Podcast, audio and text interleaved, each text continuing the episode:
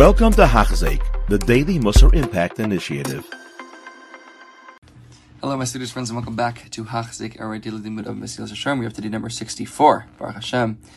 Here, as we are wrapping up the uh, Nikias from Gaiva, we discussed yesterday how it can manifest itself in very humble ways, and we're going to wrap that up in summary to close up the chapter of Gaiva, and then we're going to open up the topic of Nikias from the next evil character trait that we've been working through, which is anger, kas. Baitim says Sharm. The Ramchal summarizes for us. Kol told us a gaiva. All of these different attitudes are a result of gaiva. Hamashiva, hachachamim, achar, vedatam, misakelas. Which causes, and he says how, how dangerous gaiva is and how it impacts even the greatest of people, or even the smartest of people. It causes the wise people to regress, and it makes them silly minded, it makes them foolish. Masira leiv. It imbalances the heart of the Rashi the, the leading wise people, the leading sages. And certainly it impacts the Talmidim, the students of Rabbanim, who have, you know, not learned enough under their, their rabbis, under the teachers. They've barely opened their eyes to the Torah from their Rebbe, or Torah the Torah in general. In their mind, in their heart, they'll think, I'm the wisest. I'm just, I'm just as wise as, as the next wise man. Kulam Nemar and all the Mishlei, Mishlei tells us, Toavas Hashem Kol Gvalev. All haughty hearts are an abomination to Hashem. Again, the, the word abomination comes again. Umikulam Tzarech Sheyinoke Harotze B'midas Nikias. And someone who desires to attain the, the true midah of Nikias that we're talking about here in Mesilas Yesharim, they have to remove themselves entirely of any sort of gaiva whatsoever. Any sort of gaiva. Vieda. And then not only the Ramchal tells us, is it considered abominable in the eyes of Hashem? Tovas Hashem kol gvalev. But it's even unfounded. It doesn't make sense. V'yeda v'yaven. We have to know, v'yeda, know, v'yaven, understand. And don't just take his word for it. Don't just hear it and say, okay, I know, that's the truth. Understand this. Ki el mamish. You could think, oh, maybe this guy Taka isn't a brilliant, brilliant guy. Maybe he is deserving of praise. Maybe he's not so unfounded and, and misguided to say I deserve I deserve to be honored because I have this massive, amazing quality. No. Gaiva is nothing but absolute blindness, in truth. It's blindness to the, to true reality. Asher ein techel adam roach Because Gaiva brings someone to the point where they don't even realize their chesronos, what they're missing, what they're broken, what's broken within them, what they need to work on. Because if someone would see this and recognize the truth, U'M they would they would avoid all these possible arrogant ways. Excuse me. Because they say, I'm, I'm, I'm worthy of praise. I know. I know. I know how weak I am in certain areas. I know I'm, I'm not, I'm not very advanced in certain things. Yeah, I may have certain really great qualities, but there's plenty about me that is not worthy of praise, let's say. So they'll run away from God like, I'm, I'm gonna, I deserve to be honored. Just get out of here. It's ridiculous. The Odin Davar is that if someone is able to see the truth, but someone's at a Baal he doesn't even see it. He just says, "Oh, I know the best. I know. I can't even hear what anyone else has to say."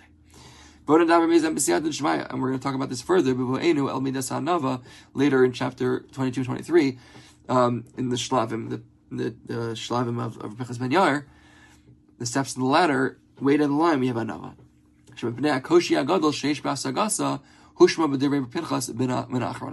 Because an anava is such a difficult, challenging thing to acquire, that's why it's a higher level and it's further down the line, later on in the steps that the, Pinchas Ben Yair said in his Brisa. Pointing out, make clear to understand, just because we make clean ourselves out from, from guy, from arrogance, doesn't mean that we're actually an anav, right? This just means that we're, we're not blind to our chesronos. We realize that we're, we are not we, we, we can never get, we should, we should, can and should never get to a point in our life where we say, well, I am so great, I deserve praise. Right? That's, that's removing gaiva. That doesn't mean you're a humble person, right? It just means you are recognizing the reality of your situation, which is, I don't deserve praise. I, I'm, I'm, a, I'm broken like everyone else. I'm imperfect. I have imperfections like everyone else. Beautiful. So that wraps up the midah, uh, the evil midah of gaiva, and we now go into the evil midah of kas, of anger. It's a good one. Now let's talk about anger. This is, uh, it makes sense that it comes right after Gaiva, right? Because Kas, the the root of anger comes from a place where you say, I have a certain expectation of how I think I should be treated or how things should go, and then things do not go that way or I'm not treated that way. I mean, I'm deserving a better, therefore that angers me, right? It comes from gaiva, that I deserve, I deserve to be treated a certain way, and it's not happening that way. I know best. I know it's supposed to be this way, and it's not being this way. Okay, problems. I'm angry now. The root of, of anger very much comes from a place in gaiva. So it makes sense it comes next. Um, Bekasiza, ooh, that's a, it's a very, very difficult meter that, that, uh, that a lot of people deal with on, on varying levels, as we'll see. There are many levels. Hine, so we're going to start from the most intense, like we did before, and, and get to the more subtle. Hine, Yesha Ragzan Shamru. Whenever Atam and Akas, whenever we're talking about anger. Hine, Yesha Ragzan Shamru Alav, Kalakoeski Lu Ovid There is a level of anger of someone that's such a, a terrible temper that on that, specifically the Zohar and Bereshis, Sefer Bereshis says, the famous quote of Kol uh, someone that gets angry, Kilu Ovid Avodah is as if he committed Avodah Zarah. And what, what level of anger are we referring to here? Vuanichas al kol davar sheyasu neged ritzano.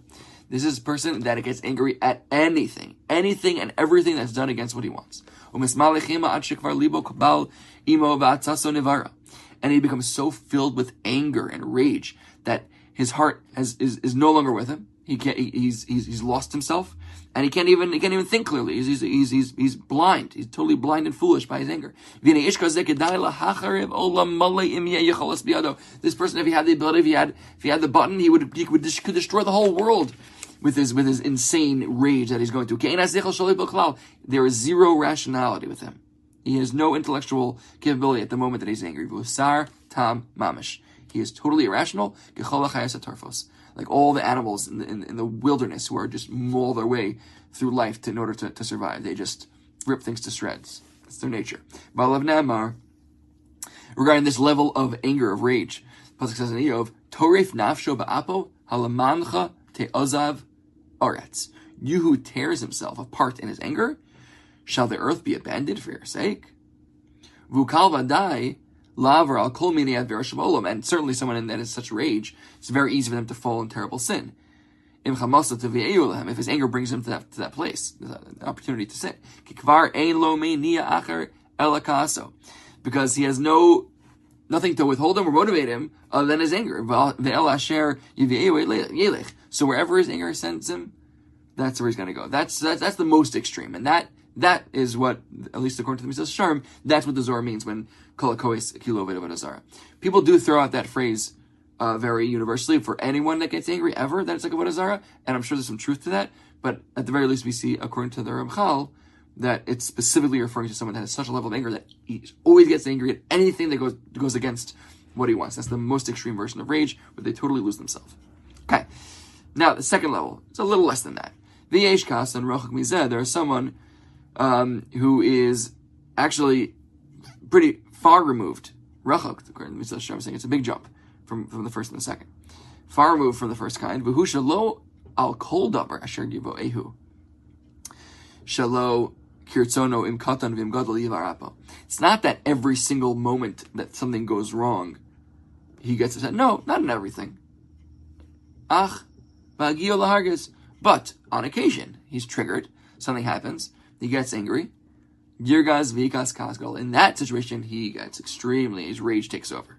I, would imagine similar to the rage of the first person, but it doesn't happen all the time, just only on occasion. This is what Chazal tell us that they're referring to in Mishnah, Mishnah Navos, Kasha Lichos.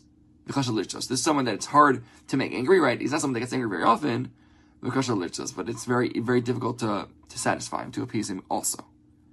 And this certainly also is absolutely bad.